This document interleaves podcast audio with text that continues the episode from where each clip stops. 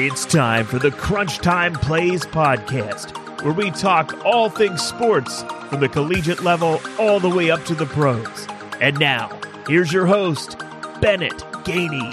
Hey everyone, welcome to another edition of Crunch Time Plays. Whether you're listening to us on Apple Podcasts, Google Play, Spotify, wherever you get your podcasts, just thank you so much for listening today. And make sure you subscribe to the all new Crunch Time Plays YouTube channel so you can follow the show on there as well. And We've got one of the great men that covers college football today, college football reporter from 24 7 Sports, Mr. Brandon Marcello. Brandon, what's up, man?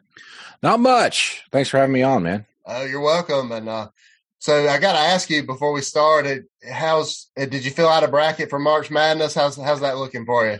Uh, I did not. Um, you know, I haven't the last few years, to be quite honest. It's crazy, and this year more than any, I, have uh, not completely out of it. I'm still watching, but I, I like know almost nothing, next to nothing about any of these teams because for the first time in like 12 years, I'm not covering a basketball team or, or something like that. So I, I've, I'm completely disconnected. when I see these schools and everything, I'm like, I, I, I don't know who should be good. So I, I, I'd be terrible at picking a bracket this year. Oh, I I pick, I filled one out and it's it's looking it's looking pretty bad right now. But uh, but you know, there's a lot of also stuff happening with you with college football. There's so many coaching changes and and during this off season, have you have you gotten a chance to kind of take a deep breath and kind of catch up from all that? Yeah, a little bit. You know, um, focusing a lot on spring practices right now, but uh, you know, also looking ahead to the NFL draft, which is just around the corner. Know, a lot of pro days are going on right now, and um, you know, coaching changes. That that season, the silly season's kind of slowed down. We'll probably have, you know, a little bit of maybe of a bump, not necessarily with some coaching changes, but you'll start seeing some, uh, you know, personnel on staffs, and also um, you know, uh, you know, some of the assistant coaches maybe, and then also, of course, the players. You'll probably have more players hitting the transfer portal after they get done with spring practices. So right now, it's kind of about just trying to spin things forward and seeing what these teams look like going into the next fall. I wanted to ask you a generic question real quick about kind of all the candidates, and then we'll get into some of the specific ones with you. But who's who's maybe the guy that we might look up uh, five years from now and, and kind of see him uh, doing really well and competing for conference championships and a college football playoff spot. Among the new guys this year, or yeah. just anybody? The new guys. I, I, don't know if we'll see any of those new coaches doing so. Maybe Steve Sarkisian, just because he's at Texas, where they're capable of doing that. But you know, I don't see that coming from Tennessee anytime soon. Obviously, with everything they're going through with the NCAA, I, I like Josh Heupel as a coach. Uh, I really liked what he did at Mizzou as an offensive coordinator, but man, he he's got a big, big hill to, to climb there at Tennessee just to be competitive again.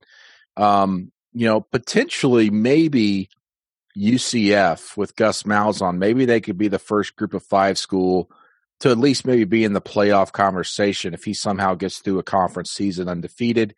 But listen, the jury's way still out there on that. I want to see how Gus Malzahn does his first year because among all those first year coaches, I think he's the one you can really judge just based off his first year because he's got the talent there this this year and he should win nine games. And if he comes anything below that, I think he's going to get quite a bit of uh, you know criticism from the fan base there, which is probably welcomed and probably needed because that's a program that's on the precipice of being able to do something great. And Malzahn's supposed to be the guy that gets them over the hump after having some coaches like Scott Frost and Heupel come through there, you know, be able to get them to that competitive level, but just haven't quite gotten over the hump. And Malzahn's the guy that, listen, this is supposed to be his last big job. And if he's going to get it done, this is the place he's going to have to do it. And um, let's see if Gus Malzahn he's evolved as a coach or if he's kind of stuck in the mud spinning his tires. That's going to be a very interesting storyline that is probably going to be overlooked quite a bit next year. Um, but something I have my eyes on. But you know, I, I think Steve Sarkisian is probably your guy, maybe in the next five years. Um, you know, great offensive mind. We all know that from what we've seen. But the other thing is that no one talks about really about him is just that listen, he's he's a pretty dang good head coach. He proved it at Washington, and then of course he ran into trouble off the field, just in his personal life. You know, dealing with stuff um, with addiction at, at U, uh, USC, and you know has re- rehabilitated his image, has has become a better man, and and at Alabama, and now is at Texas. And I think you know this is a guy that's not just a great OC, but is a very good head coach. And you know Texas needs some stability. They've they've been going through coaches and trying to find the right fit since Mack Brown, and um, I think Sarkisian can very well be that guy. Of course, he's got to continue to keep that recruiting up to the elite level that they're accustomed to, but maybe even be better than what they've seen over the last four years. And um, I don't know if it's going to be an immediate hit there, but may hey, like you said, maybe within the next five years he's competing for a spot in playoff, which where he's at, all that all that is required to get to that point is to win the Big Twelve championship, which Texas should be able to do at least every other year.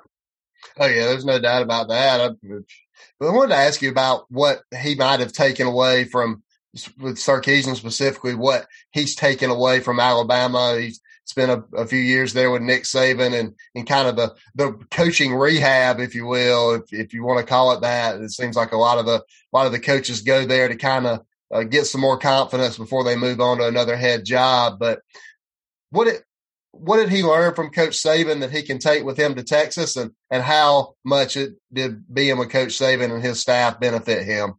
Yeah, you know, I, I guess what could really fill you in on that is talking to uh, assistant coaches that have been with Nick Saban here in recent years, alongside Steve Sarkisian, and have since moved on to other schools. And the number one thing that I always hear from those guys is that they're, the number one lesson they've learned from Nick Saban is hire as many support staff people as you can. Have a huge, huge support staff, which is difficult to do at the smaller schools because of money. But at Texas, that's not an issue. The more, the better. But Nick Saban, you know, listen, you don't just throw money at a problem, think it's going to be fixed, or hire a bunch of people. The issue is you get all those people on the same staff, but you have to have it very, be very organized with it and have make it into a well-oiled machine. Otherwise, you got people doing their own thing, and things get lost in the cracks. And Saban is a master at handling staffs and having everything working in order and in his image, and um, that's what these assistant coaches have learned the most from him. You know, um, and I think at Texas that's the thing that Steve Sarkisian will take with him there is this is how Alabama did it. This is the blueprint I am taking and I'm going to mold into my my own version and we're going to get it going that way. And um, you know, obviously at Alabama there's much more that goes into it, particularly I mean, listen, they're getting 5 you know, first or second round NFL draft picks a year on the recruiting trail. So, you know, really, I mean, not a lot of other schools. In fact, no other schools doing that really. Um, and but Texas is equipped to be able to get the same type of recruiting classes. They just haven't quite been able to do it and develop those guys into consistent players once they're on campus. And so that's what Steve Sarkisian's got to do. He's got every tool available that he needs to win a national championship there. He's just got to be able to have that vision and that command of his staff and also his players to be able to do it. And listen, there's no better place to to kind of learn that and adapt a blueprint than Alabama. How do you think Steve Sarkisian will handle the the kind of the the ocean that is uh, Texas, especially with the there's a lot of boosters and, and everybody down there that want to have a piece of that program. They want to play a part in the decisions that are being made around that program. And I don't I don't think Charlie Strong was the best at handling it, and I I'm not sure that Tom Herman was either. But will will Sark be better than those guys, and and how would he go about handling those types of situations? Yeah, um, that's a great question, and I think with Sarkisian, the best thing he can do is win immediately and win right away. Um, otherwise, those those boosters are going to be on his back from the get go. But you know, listen he's going to have a buffer between himself and those boosters at least for the first year or two after that, the Wolves will come out if he's seemingly underperforming in their eyes or there's something they don't really like in the way he's handling the program. But as we all know, I mean, this, listen, this is universal across college football. If you're winning, you you're not going to have that that pushback from the boosters. And so, you know, listen, he wins nine, ten games this year. I think he's going to have even more of a buffer there and buy himself another couple of years to kind of continue to build what he wants without some interference. Um, but you know, I think for now he's in a good spot. Any first year coach will be there, even if it wasn't a hire that they wanted. But by all, uh, you know, everything I've been hearing, this is the guy that that they're pretty happy with getting this guy, Steve Sarkisian, and being able to uh, get the type of staff that that he wanted. Um, so, you know, got to win though, and uh, we'll see what he does this year.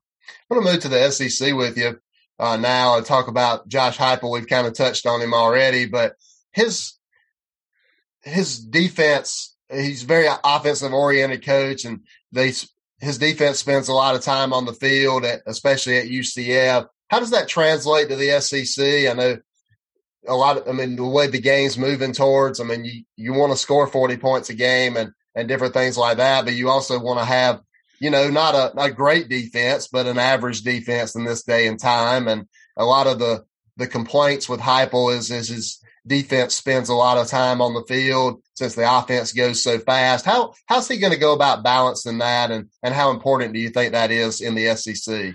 Yeah, I mean, listen, he's gonna. I'm sure he's probably gonna go in and do what he wants. Um, uh, as far as what we've seen um, in the past at UCF, but he's to have to to kind of adjust based off his personnel and obviously what he's able to accomplish on the field once they get out there. I mean, he's probably got to slow things down a little bit, and I've seen this with other coaches in the SEC where you know, like a Gus Malzahn, where we're so accustomed to seeing him do hurry up, and then when the personnel offensively isn't doing so hot, he slows things down and kind of goes completely against what what he wants to do. But um, I think Heupel is probably going to be the same way. What will be interesting to see is if whether he tries to be uh, really fast, the tempo, you know, that very first game or not, and if they're struggling, how quick he he adjusts there. Um, but the, the deeper problem at Tennessee you know, besides the NCAA cloud that's hanging over them, is is going to be talent and recruiting and getting the type of players that fit his offense, and also on the defensive side that makes them not just competitive in the SEC, but gets them to a level where Tennessee fans have been so hungry to reach again, which is contending for an SEC East title. And at this point, to be able to do that, you got to have a top five recruiting class now. It's not just top 10 or top 15, it's top five because Georgia's had what number one classes and in two of the last three or two of the last four years in the country, and they're always in the top five.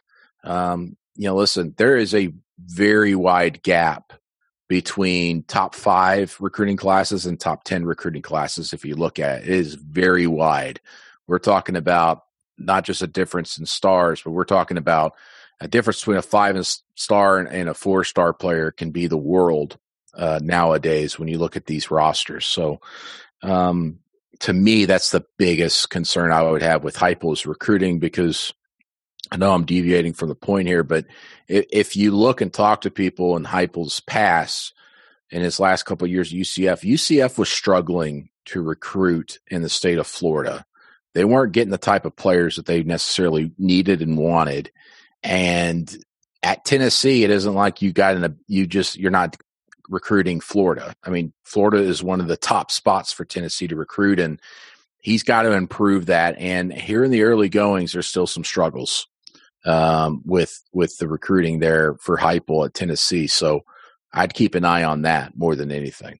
Speaking of recruiting, the the the thing that's kind and we've touched on it. The thing that's looming over Tennessee's the dark cloud that is the the investigation that's currently going on. Have you have you gotten any word on on where we are with that and and what possibly those uh, sanctions could look like? And if not, how would you go about handling the situation at Tennessee? What what kind of things would you want to see happen? I, I, have not heard anything on that. I'm not as plugged in when it comes to the NCAA with Tennessee and that investigation, and and I think uh, a lot of people are kind of just you get to a certain point with these investigations where everybody just kind of sits around and waits and that's kind of where Tennessee's at right now. Um, you know, if I was Heupel, I, I would just try my best to, you know, I know I'm not going to get every recruit I want, which no one ever is going to, but I would try to strengthen as many relationships as I can with high school coaches at the big time recruiting hotspots and be like, hey, listen, I know maybe some of your kids that we want right now would not even consider us right now, but you know, keep us in in your Rolodex, so to speak, and let's keep talking and everything because we're going to start winning here at Tennessee, and we'll show you. And maybe we're not necessarily winning nine, ten games this upcoming season or or a year down the road, but you're going to see improvements within development of the program. You're going to start hearing great things about us, and I want these kids once everything starts to settle and we figure out what exactly is going to have the NCAA. If you got a four or five star kid here in the next year or two, I want to be able to walk into your school and have them have their eyes open to the possibility of joining us at Tennessee and be able to take the next step. We're going to take a step or two before we get to them, and maybe they consider us, but I want them to be part of that third or fourth step, not necessarily the first step or the second step, but maybe that third or fourth step to get Tennessee back on the map. So I would really just try to develop those type of relationships that kind of could be a beneficial for them two or three years down the road on the recruiting trail. And then when it comes to just coaching, I mean, listen, I think he's got to be very flexible. As I said, he's got to be versatile with his offense. He's got to be willing to change things based off of the personnel, talent deficiencies, and everything that goes along with that. And then I would really try to make sure that um, I've got great assistant coaches that have bought into the program because you're asking these recruits to buy into your program with this NCAA cloud hanging over them. I want assistant coaches that are going to be with me there and want to be there for the long haul for four or five years.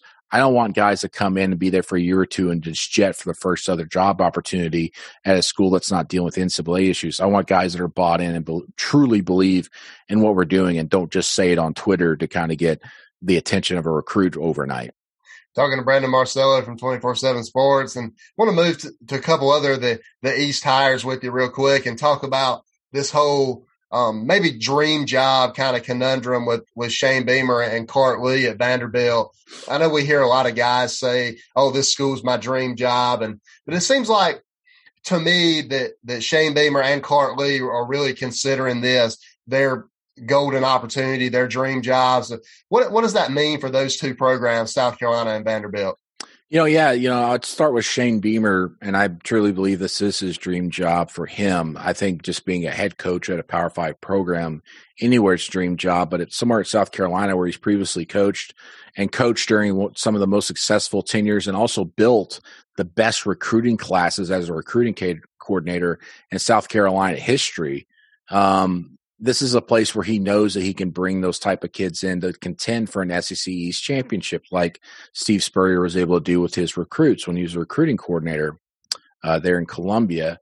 And you know, listen, we everybody. I wrote a story about this. I talked to Shane Beamer uh, a month or so ago about how you know, everybody's always looked at him like, "Oh, you're you're Frank Beamer's son." You know, this is the only reason why you got into coaching is because of him. The only reason why you landed this job or that job is because of your dad. And he even talked to me about how even in high school he remembers being named the starting left fielder on the baseball team in high school, and people were going, "Well, the only reason why he started left field is because of his dad." it's like what, um, you know, and it isn't like Beamer was a fast riser in the coaching industry either he's been in coaching for 20 years. Um, he got into coaching in the year 2000 after he got done as a walk on long snapper at Virginia Tech with his dad. And instead of trying to get on with his dad, which he could have done as a graduate assistant at Virginia Tech, he was able to quickly try to get a job somewhere else, Georgia Tech, and had to prove himself through the coaching ranks for 20 years to the point where he could be in the conversation of landing a head coaching gig. And even now, maybe the the conversation around him, the cynicism around him would is not necessarily well, he's Frank Beamer's son. It was well, this guy's never been a coordinator. He's never called plays. He's always just been an assistant coach, a position coach. But you talk to people at Oklahoma, I mean, the Oklahoma fans and the staff there loved him. They thought that he would be their head coach at OU should, you know, uh, Coach Riley ever decide to go to the NFL or something like that. so that's how well thought of he was in Norman. And so if if if the program at Oklahoma, which is what is just winning Big 12 championships year after year and is going to the playoff other than this past year, and they're saying, "Hey, we wanted Shane Beamer to be our head coach should Lincoln Riley ever leave us." I think I think that makes the South Carolina, you know, hire a good one. But still, South Carolina fans are questioning it. Some of them, um, some have come around. But for Beamer, this is kind of, as you said, was kind of his dream job. So you got a guy who people wanted to be the OU coach potentially down the road. Now at South Carolina, and he views South Carolina as his dream gig. That seems to me to be a home run hire, at least from from the start here, from the starting lane. Not necessarily, it might not be two years from now. We all know that, but you got to feel good about it right now with all that considered in that backstory. Whether he can get there is all going to depend on recruiting, and he knows that. I mean, the recruiting's the lifeblood of every program, but South Carolina to get things turned around there, they've really got to turn things around on in recruiting, which they've been struggling with these last few years, and um, that's where they got to make some inroads. And so I'm really interested to see how things work out there. And, and, when it comes to Clark Lea at Nashville, I think you're dead on. I mean, listen, he grew up in Nashville. He's born in Nashville. He played for Vanderbilt. Um, you know, and I see Clark Lea as a guy. This is just me talking. I haven't heard anybody tell me this, but he strikes me as a guy based off of the way he built his staff and the way he's approaching the job at, at, at Vanderbilt. That should he be successful at Vanderbilt and were, were to ever want to move on, it would end up being the NFL. I don't think he would maybe go. Maybe he would go to a, a bigger gig in in college football, but he strikes me more as a guy that would succeed in maybe in the NFL in the future because he's got a lot of guys on staff. It's a good mix, but he's got a lot of guys on his staff with a lot of NFL experience. He's going for the development route on campus. He's not necessarily going, hey, maybe we get a four star here or there. He's like, let's get some three stars and two star kids, and I'm going to get the best coaches with some NFL experience, but also some guys who have a really strong background developing players so that when these guys come on campus two or three years down the road, we develop them into, say, four, some of them as four star guys.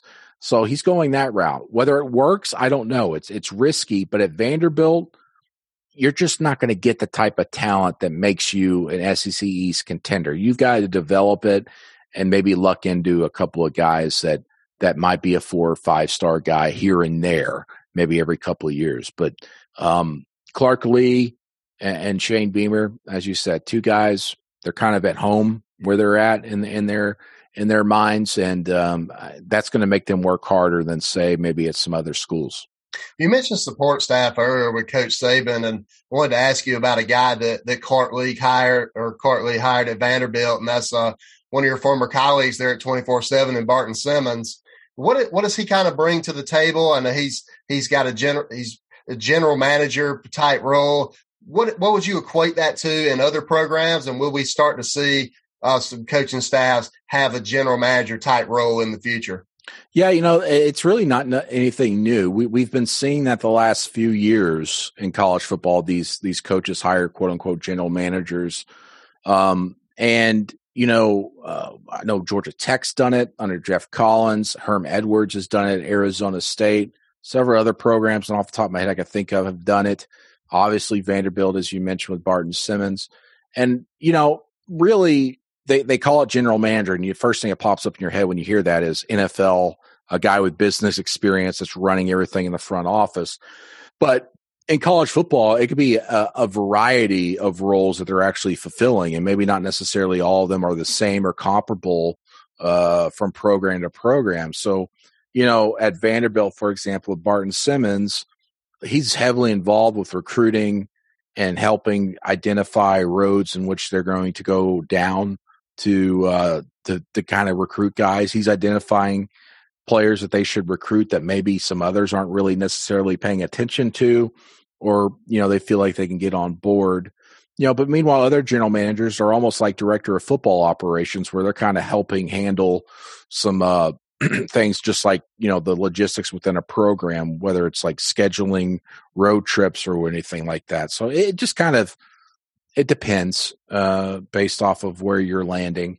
But with with Barton Simmons at Vanderbilt, what made that hire so interesting is one, this is a guy that doesn't have coaching experience. and as a recruiting guy online, you know, people look at that and go, "Well, that's weird." But listen, you know, Barton's played the game. He's known Clark Lea almost his entire life. They played together, uh, playing football.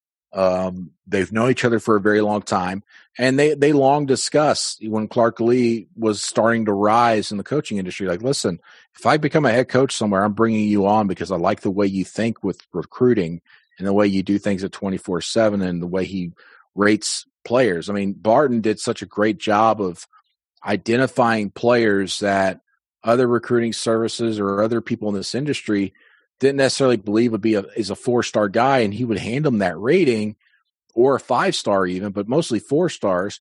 And I'll tell you what, that guy almost hit every single time when when when you, when you look at it near the end. So people are always playing catch up with Barton. He's got a keen eye for that stuff, and that's really what Vanderbilt's counting on with him is to be able to identify players that maybe some others or maybe have on their list, but they're not really focusing on completely because they're they're not so sure about the upside. Whereas, you know, Barton sees it.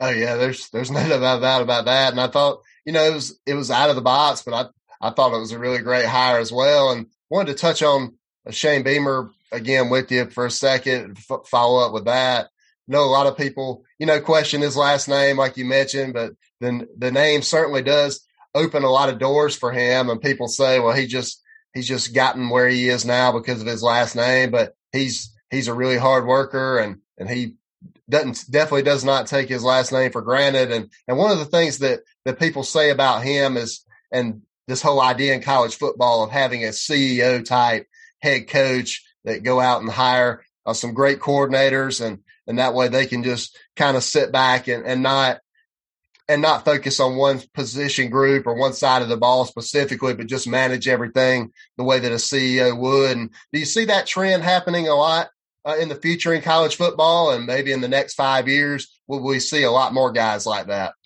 Yeah, you know, I, I don't know. I, I think that um, for now, I would think that over the next five, ten years, it's still going to be a, um, a a a, a uh, landscape where mostly offensive minded coaches are head coaches and are overseeing the offense.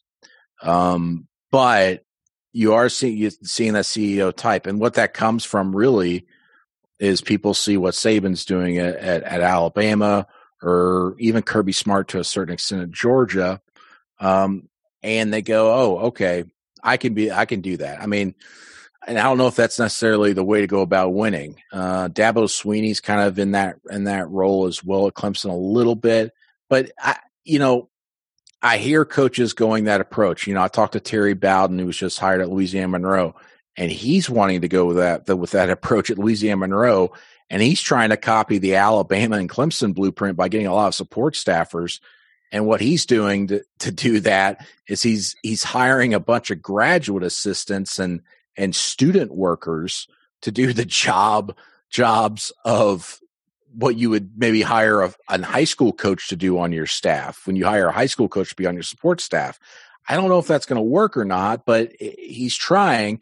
And he told himself that he was going to be a play caller there, but he says now he's going to be a CEO type there because he, there's a lot of things that he needs to do to run that program and be able to get it to be competitive off the field with fundraising and everything. I, I don't know if that's going to work there, but who knows? I mean, he's got, you know, uh, Rich Rodriguez as his offensive coordinator, and he's just going to let him run things. But um, I, I, think it just depends on your staff. And listen, it, you know, being a CEO type is nothing new. In fact, I think, you know, listen, back in the old days, so to speak, and uh, that was more of the the plan of attack. Um, that's why for example, um, Frank Broyles, when he was at Arkansas, had so many amazing assistant coaches, and that's why there's an award named after him, the Broyles Award, for the top assistant coach, because that's what he did. He kind of sat back as a CEO type and hired what he thought would be amazing assistants and just let them have full control.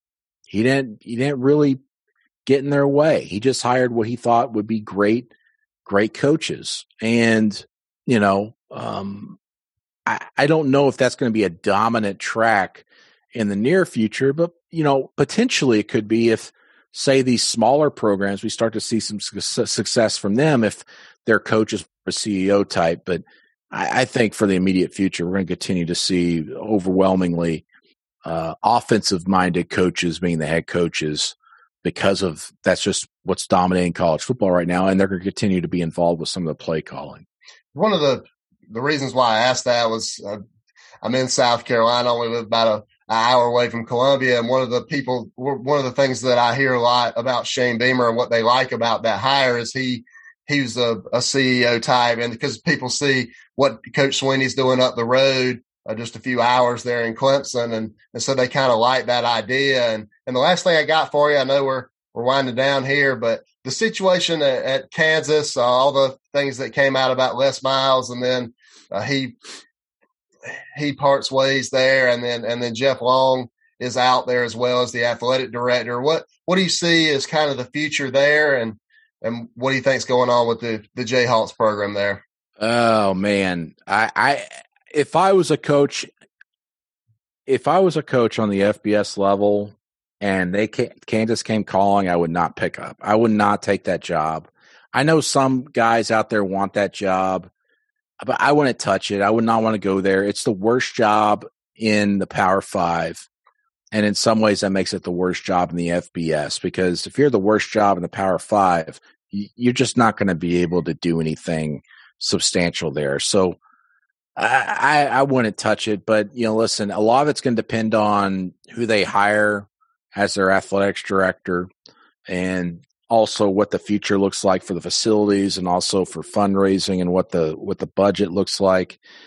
But you know if they're going to try and hire a coach right now even if they were to hire an ad here in the next like say a month or two and then they go and try and do a, a head coach hire during that I, I wouldn't touch it. Um, and if i was kansas to be quite honest i would i would go the interim route for this year and get all my ducks in a row and figure out what the future is going to look like five or ten years from now with all the off the field stuff with with fundraising and everything and try to put together a package so to speak to be able to sell your program to potentially a head coach that can be someone there that builds that thing back up and not necessarily just a you know an OC at a small power 5 program that just wants to be a head coach somewhere and, and be there a year or two or you end up firing them after 3 years.